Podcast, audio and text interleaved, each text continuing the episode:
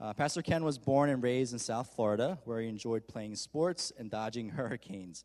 His great love through high school was baseball. Ken attended Florida State University in Tallahassee, and soon after college came to saving faith in Jesus Christ. He attended Westminster Seminary in Philadelphia. During seminary, he worked at KUC, Korean United Church, where he met his wife Lisa. They've been married since 1990 and have blessed and have been blessed with two wonderful children, Danny and Kimmy. Ken, Ken enjoys exercising, reading, watching the Chicago Cubs and Florida State Seminoles, spending time with his family, and his wife's good cooking. He's grateful for the grace of the gospel found in Jesus Christ, and he longs for others to know the joy and the power of this gospel. Okay, so let's give Pastor Ken a warm welcome.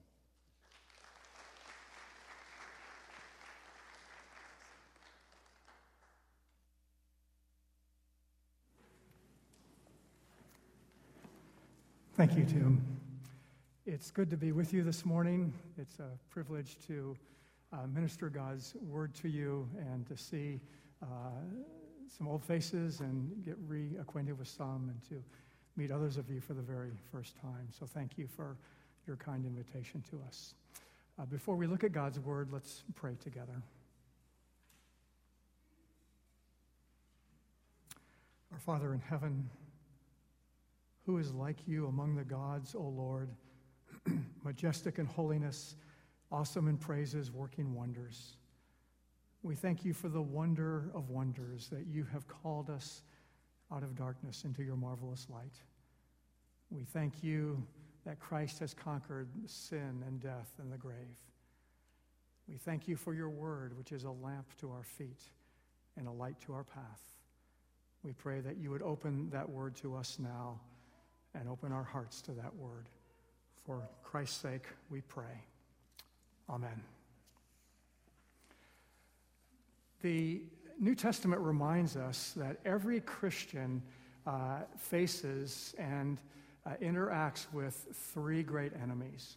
These are enemies we don't think about often enough the world, the flesh, and the devil. The world out there tempts us, we are constantly battling the sin within our own hearts. And the devil, Satan, is prowling around like a roaring lion, seeking whom he may devour. And it would be my guess that we give lip service more to the third of these than to uh, the other two, and that for a good reason. Satan is cunning, Satan is subtle, and Satan is deceptive. And Paul is reminding us here in this passage in Ephesians chapter 6 that uh, in order to live the Christian life, you and I need to appreciate that we are engaged in spiritual warfare. Every Christian is called to be a soldier. Every Christian is constantly doing battle with these three great enemies the world, the flesh, and the devil. And I want us to focus this morning on the third of these the fact of the matter is that you and I live in enemy occupied territory. This is made clear by our Lord Jesus when he said, I will build my church, and the gates of hell, though they will certainly try, will not be able to prevail against it. You and I need to understand that there is this titanic struggle between uh, good and evil that goes on every day of our lives. There's no tempor- temporary ceasefire. Uh, the battle rages every hour of every day, and it is a spiritual battle unto the death. Now, you and I don't like to think about our lives in these terms. We prefer the prophet who says, Peace, peace, when there is uh, no peace. But the Word of God is very clear to us from the curse upon the serpent until the return of the Lord Jesus Christ, you and I are at war. And sometimes it takes a few shots across our bow to remind us that we are not on a pleasure cruise. Sometimes it takes being reminded that we have brothers and sisters in other parts of the world who are being captured and mercilessly tortured and martyred for the sake of the Lord Jesus Christ to remind us that we are in a spiritual battle. And in our passage here, Paul uses battle imagery as he calls us to stand firm in the midst of this spiritual warfare. He begins by telling us to be strong in the Lord and in the strength of his might. And in order to do that, you and I need to understand three things. We need to understand the nature of the battle, we need to understand the character of the enemy, and we need to understand the resources at our disposal. We need to understand, in the first place, the nature of the battle. Once we are persuaded of the reality of the battle, we need to understand its nature. In a nutshell, Satan is an angel of light.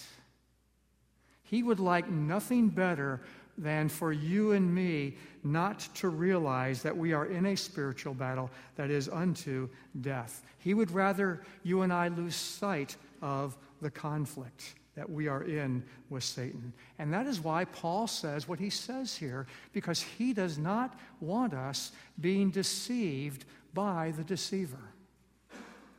And you and I can be easily blinded, we can be easily distracted by other things, and we can forget that we are in a spiritual war. C.S. Lewis has written a book called The Screwtape Letters. Some of you may have read that book. And in his preface, he says these somewhat well known words. He says, There are two equal and opposite errors into which our race, the human race, can fall regarding the devil.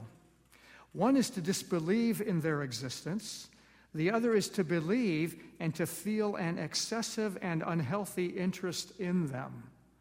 They themselves are equally pleased with both errors and hail a materialist or a magician with the same delight. Now, of course, it would be a great mistake to blame everything on Satan. You and I need to be responsible for the sin of our own hearts. But as I sometimes like to say, Martin Luther says we have a horse and we can fall off that horse on either side. We can either come to believe that um, Satan is not involved in our lives at all, or we can come to believe that he is absolutely responsible for everything. And we need to guard against falling into a way of thinking that does not take into account the considerable influence that he exercises, as Paul writes here. Paul does not want you and me to underestimate our spiritual enemy. Because if we do, we will not see our need to be vigilant. And that is so easy to do because we are in an unseen battle, a spiritual battle. And we do not live our lives, we need to understand, merely on a horizontal plane. Paul says two things to us here. Uh, he says to us in verse uh, 12, he, he says in our passage here that this battle takes place in the heavenly places. Five times in Paul's letter to the Ephesians, he uses that phrase, in the heavenly places. In chapter 1, he tells us that we have every spiritual blessing in Christ in the heavenly places. In chapter 2, he says we've been raised up with Christ in the heavenly places. And then we turn over to chapter 6, and he says there's something else that's going on in the heavenly places. He says there is a spiritual battle, there is an intense spiritual conflict. He says our struggle is not against flesh and blood, it's against the rulers, it's against the powers, it's against the world forces of this darkness, it's against the spiritual forces of wickedness in the heavenly places. The Apostle Paul tells us in chapter 2 that before coming to Christ, you and I were, unbeknownst perhaps to us, we were dedicated followers of Satan. But precisely because we've been raised up with Christ, we are now objects of his vigorous attack. And that is why pastors will often hear from young Christians, Why is it that now that I've become a Christian, my life is so, so very, very difficult? And the answer is A, because the Christian life is not easy, and B, because Satan knows that if he cannot destroy your salvation, he will do everything he can to destroy your joy in the Lord and to turn your gaze away from the Lord Jesus Christ. You and I need to appreciate that Satan hates with a perfect hatred. And because he knows he cannot drag Christ back onto the cross to suffer hell all over again, he will do the next best thing and he will seek to come after you and me, those who belong to the Lord Jesus Christ. So, this is a battle, dear ones, that takes place in the heavenly places. But Paul also tells us that it is a battle in the evil day. Now, what is that day? Well, Paul is probably thinking here about specific times of intense temptations and battles that engage us in our daily lives. For example, when Jesus said to Simon Peter, Simon, Simon, Satan has demanded permission to sift you like wheat. Now, not all of our days are equally dangerous, but the point is that we can never completely rest comfortably. The assaults will be likely to come when you and I least expect them. What is that evil day for you and for me? Well, by and large, it is when two things coalesce. It is when temptations and desires to sin meet together with opportunities to sin. Most of us, sometimes we are tempted and we desire to sin, but we don't have the opportunity to sin. On other occasions, we have the opportunity to sin, but by God's grace, we're not tempted and we don't have the desire to, to sin. I'm sure that you are conscious of something of this taking place in your own lives. There are days when you encounter situations and you know that if you had encountered that situation a mere two weeks before, uh, you would have fallen into, t- into temptation. But for different reasons, there is nothing presently tugging at your heart to give in. But when the opportunity to sin and the desire to sin coalesce, when they meet, when they, when they come together, as they did, for example, with Eve in the Garden of Eden, or they did with King David when he was walking around on the roof and he saw Bathsheba bathing. That is when the evil day comes. And the Apostle Paul wants us to be ready for that day. So there's the nature of the battle. But then in the second place, Paul goes on and he tells us about the character of the enemy. It's always a first principle of warfare that you know well both your enemy and your resources. And that is as true of spiritual conflict as it is of military combat. It is foolish for you and me to underestimate our spiritual enemy, because if we do so, we will see no need of God's spiritual armor. And that's why C.S. Lewis has wisely said that we contend to minimize the activity of the devil. And that's the very thing he wants us to do. There was a theologian, a Dutch theologian, who lived in the 19th century. His name was Abraham Kuyper, and he puts this uh, very well, this helpful corrective to this tendency we have. He says this He says, if the curtains were pulled back, the, the spiritual curtains, if they were pulled back, and the spiritual world behind it came into view, it would expose to our spiritual vision a struggle so intense, so convulsive, sweeping everything within its range, that the fiercest battle fought here on earth would seem, by comparison, a mere game. Not here, says Abraham Kuyper, but up there. That is where the real spiritual conflict is engaged our earthly struggle drones in its backlash. Abraham Kuyper and the Apostle Paul are wanting to remind us that the severity, the nature, the power, the subtlety, the deceptiveness of the spiritual battle is so present, so true, that we dare not allow ourselves the luxury of taking our eyes off of the reality of this battle. Verse 12 reminds us that the enemy is supernatural in his power. And that's why the Apostle Paul, uh, by this accumulation of descriptive terms, he is conveying to us a sense of uh, the weightiness of this battle that we're in and the power of this battle that we are in. And the things we need to get into our minds, the things we need to get into our minds is that ultimately our battle is not against flesh and blood. Flesh and blood we can handle. Flesh and blood we know how to uh, deal with. The only weapons appropriate for this battle, says the Apostle Paul, are the weapons that God has given for us to fight this good fight. And in any kind of, of warfare, it is vital for you and for me to employ the resources that are suited in the enemy that we are facing. It does you little good to try to kill uh, an elephant with a BB gun. It does little good to get out your paint guns and your paint pellets and to begin fighting a spiritual enemy in the heavenly realms.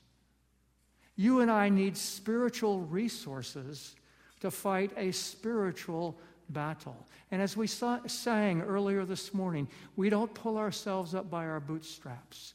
We don't depend completely on ourselves.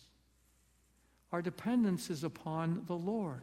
The Apostle Paul tells the Corinthians, For though we walk in the flesh, we do not war according to the flesh.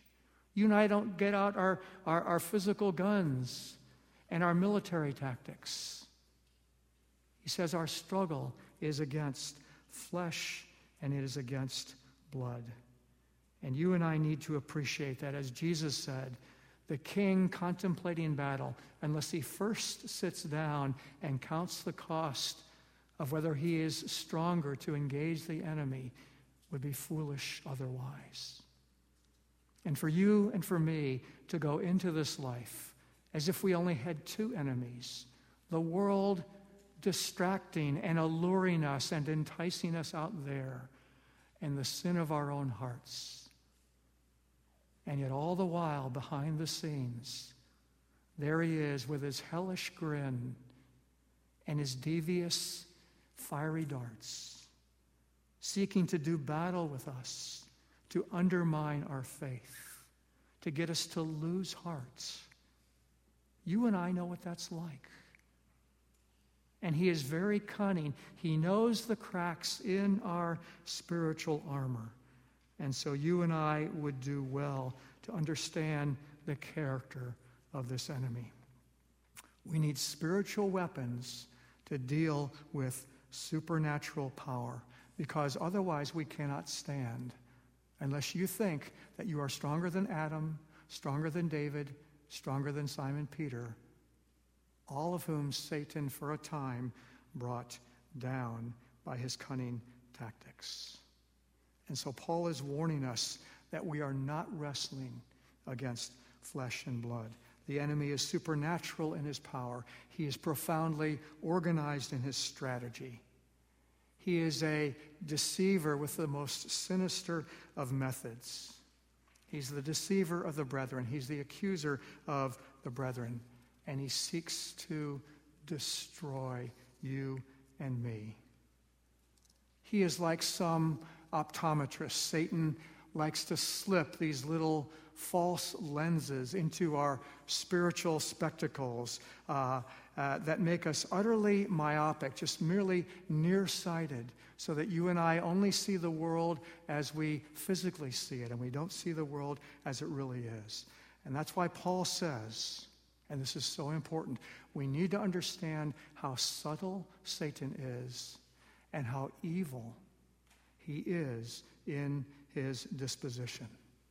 That's why, he, why he's called the devil. That's why he has no conscience. He will masquerade as an angel of light, and then he will attack. He will be like the wolf in the sheep's clothing, and he will come in and seek to devour the sheep in the disguise uh, uh, of being a sheep himself. Sometimes he's like a roaring lion. But, dear ones, more often than not, he is as subtle as a serpent. You remember how he got at Adam in the garden? How he got at Eve? Has God really said that you shall not eat from any tree in the fruit of the garden? What's he implying? What are the insinuations of Satan whispering in the ear of Eve? Oh, this God in whom you've placed your trust, he's not really a good God. He was seeking to plant a seed of doubt in their minds. He doesn't want you to eat of any of the trees, which is not what God said in the first place at all. But you see, he's cunning and he's subtle and he's deceptive. He wants to destroy us, and he seeks to do so in all kinds of ways through pornography, through the love of riches, through false teaching. Satan loves to say a hundred things that are true in order to set you up for the hundred and first thing that is a lie. He is very subtle in all of his ways. He has the uncanny ability to whisper into our ears and get us, he, he wants to blackmail us. He says, Keep that sin to yourself. You don't need to tell anybody. It'll just be yours and my dirty little secret. And so we do. And we are defeated. And we struggle and we don't know the joy of the Lord as our strength. And so he's very, very cunning. He talks here, Paul talks here about the schemes of the devil. His major strategy is deception. He's this, this angel of light. He's a dangerous wolf. He will do anything he can to get to uh, get us to let our guards down so that we are not uh, trusting in the Lord and vigilant to his attacks. Open temptation, open uh, persecution are not his only weapons. Even, dear ones, not even his main weapons. He prefers to seduce us into compromise and to deceive us into error. And there's no greater scheme he employs rather than have us want to forget all about him. The existence of a personal devil, he wants us to laugh. Fiery darts, ludicrous. And pretty soon, down comes the guard. Out come the cracks in our armor. And he attacks us and he operates under the guise of darkness. Some of you may have read John Bunyan's book, Pilgrim's Progress, a wonderful book uh, if you've not read it. And you may remember there's that picture of this Christian who is walking along, and suddenly his mind is filled with all kinds of blasphemies and wicked thoughts. And uh, he begins to wonder uh, what is going on here. You and I may know times like that. We may be in times of prayer, we may be even in times of worship. And the most blasphemous and wicked of thoughts begin to fill and occupy our minds. That's Satan wanting to distract you, wanting to discourage you, wanting to turn your heart away from the Lord Jesus Christ. And Bunyan goes on to say, what this Christian didn't see is that there were these sinister figures behind him whispering into his ear these things, trying to undermine his faith. And so Satan is utterly evil in his disposition. And you and I need to appreciate that. So there's the nature of the battle, there's the character of the enemy. But there's a third thing that we dare not overlook, and it's the resources at our disposal. Only the power of God can defend and deliver us from the might, from the wickedness, and from the cunning of the devil. And so Paul says in verse 10 Be strong in the Lord and in the strength of his might. We all need strength. We all need it daily. We need it at work. We need it at school. We need it in our homes. We need it in this anti God hating world in which you and I live, which wants to intimidate and threaten and undermine our following of the Lord Jesus Christ. Everything around us is acclimated in the world so, to get us to breathe in the cultural air that is around us. And again, very subtly, very deceptively, down goes the guard. In go the temptations to turn away from following the Lord Jesus Christ. And the Apostle Paul would have us understand here that you and I have everything we need in three resources in Christ, in His Word, and in prayer. You and I don't appreciate, possibly often enough, the reality of what Christ has accomplished already on our behalf 2,000 years ago. By his death, he has conquered the powers of sin, death, and the devil. You and I need to appreciate that the drama of the gospel isn't merely about reconciliation between a holy God and wicked sinners such as ourselves, but it's about the liberation of God's people from the power and the clutches of the evil one. The Apostle John, over in his first letter, reminds us. He says, The Son of God appeared for this purpose, that he might destroy the works of the devil. That is one of the reasons Jesus has come. And then Jesus in the Gospel of John, John is so helpful here in what he says. In Jesus, in anticipating the cross, he says this. He says, Now judgment is upon this world. Now the ruler of this world is cast out. And then John doesn't stop there. He goes back, going back to his first letter, he says, Dear brothers and sisters, remember, greater is he who is in you than he who is in the world. Question Do you believe that? You and I live as if that is true because you and I are living as if we are in a spiritual battle that is a battle for our souls? Greater is he who is in you than he who is in the world. There's an old hymn that has a verse in it that I, I very much appreciate because it speaks so much to my heart when the devil, who's the accuser of the brethren, accuses me. And you may know this. Are there times when you commit a certain sin and Satan loves to persuade you? You call yourself a Christian. How can you be a Christian after you've committed that sin again? And the verse of the hymn goes like this Well may the accuser roar of sins that I have done. I know them all and thousands more. Jehovah knoweth none. Dear ones, God has separated your sins as far as the east is from the west to remember them no more. You and I need to believe that when we are struggling, when we feel like we're going down for the third time. I know my sins.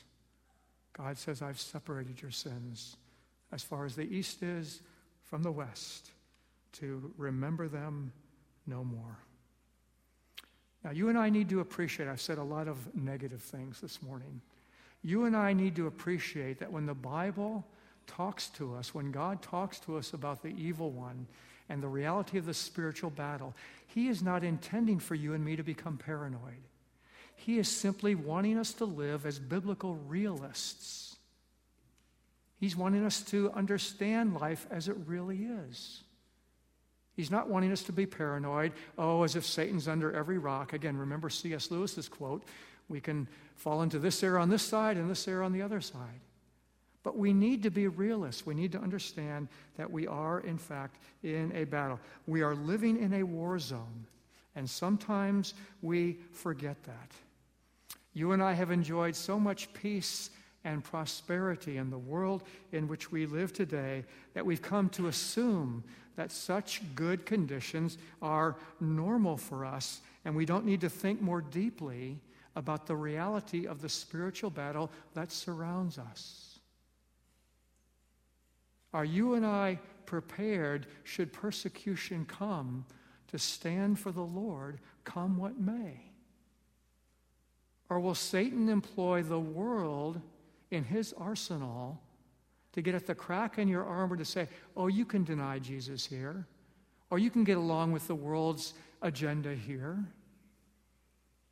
And all the while, the while, he's wanting to undermine our faith so that we are no longer strengthened. Dear ones, you and I need to understand Christ has conquered Satan. He came to destroy the works of the devil. But we have a second resource, and that resource is prayer. Going back to Jesus and his conversation with Peter Simon, Simon, Satan has demanded permission to sift you like wheat, but I have prayed for you that your faith may not fail. What do you and I imagine right now the Lord Jesus Christ is doing among the many things he may be doing in heavenly glory? One of the things he's doing for us right now is he's praying for us. He ever lives, as the author of Hebrews says, to intercede for us, that our faith may not fail. And so, Paul, knowing that, he goes on in his list of the armor and he talks about how we are to take up the weapon of all prayer. And we're to pray at all times in the Spirit, in dependence upon the Spirit, in the power of the Spirit, trusting the Spirit to take our prayers and the Lord Jesus to take our prayers and to use those prayers when we are weak and when we are needy and when we're so, so tempted and when we're so desperately trying to keep our heads above water as we seek to live the Christian life, the Lord wants you and I to pray. You want to know how real your prayer life is? Ask yourself, how dependent upon the Lord am I truly? Because one of the ex- exhibitions of my dependence on the Lord will be the extent to which I pray. Do I pray wherever I am, whatever I'm doing? You don't have to, you can pray when you're driving. You can pray when you're in bed. You can pray when you're eating. You can pray with your eyes open. You can pray with your eyes. Do you, do you and I see how needy we are? We prayed that, we sang that as well this morning. Or Tim talked about that. Do you and I see how needy we are and therefore how prayerful we need to be? Prayer is one of the weapons the apostle calls for us to employ as we are engaged in this spiritual battle. And we dare not neglect this piece of God's armor. There was a man who lived a long time ago. His name was Samuel Chadwick. I'm not that sure who he was, but he, he has this very good thing to say. He says, The one concern of the devil is to keep Christians from praying. He fears nothing from prayerless studies, prayerless work, prayerless religion. He laughs at our toil, he mocks at our wisdom, but he trembles when we pray. Do we believe that? Prayer is appropriating a spiritual resource that in and of ourselves you and I do not have, and we so desperately need. We need to pray, oh Lord, open my eyes to the realities of satanic attacks, to the realities of the evil one. Again, we can fall off on either side. Oh, he's everywhere uh, he wants to get us paranoid, or he's nowhere. He wants to lull us to sleep so he can do his, his worst in undermining our faith. You may be here this morning and you may not be a follower of the Lord Jesus. You may be uh, considering the Christian faith. That's a wonderful thing to do. Uh, we are so glad you are here. But you're not sure about all this Christianity business.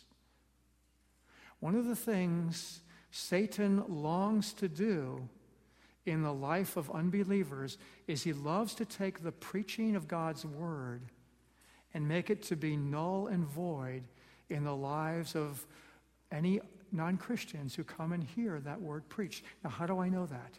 Because that's what Jesus says. You remember his parable of the sower and the soils? And the farmer's out there casting his seed upon the ground, and some seed is cast upon the hard ground. And Jesus explains, he interprets what that means.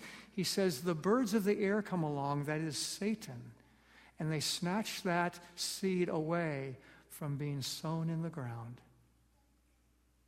My dear unbelieving friends, it is, impar- it is paramount that, that you and I, but that you take to heart what God says in His Word.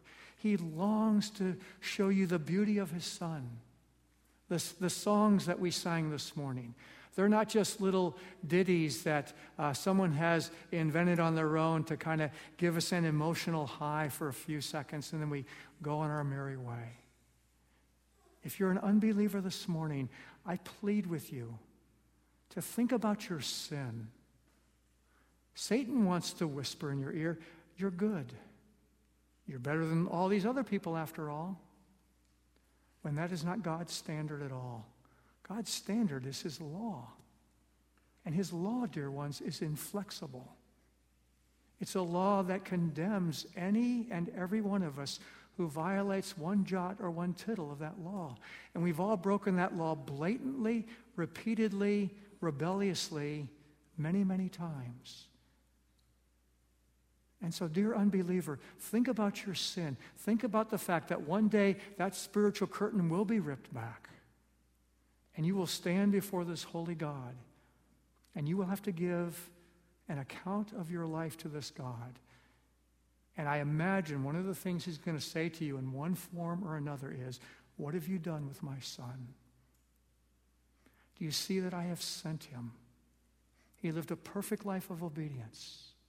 He died a death never having committed one sin, which qualified him to go to the cross and suffer the hell that you and I deserve as our substitute, as our representative sin bearer in our place.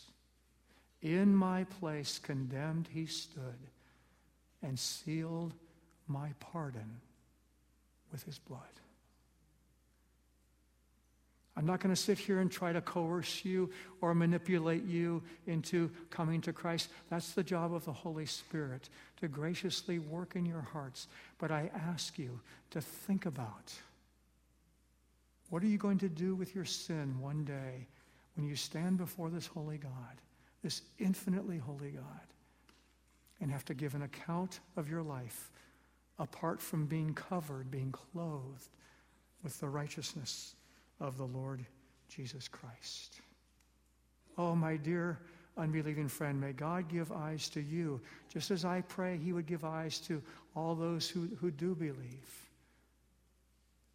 Satan doesn't want to lose you to the enemy's camp. He wants you to follow him. And so I plead with you. May God open your eyes. I plead with my brothers and sisters. May God open our eyes. Our struggle is not against flesh and blood, but greater is He who is in us and He who is in the world. If God is for us, who can be against us? We are more than conquerors through Him who loved us. Let's pray together.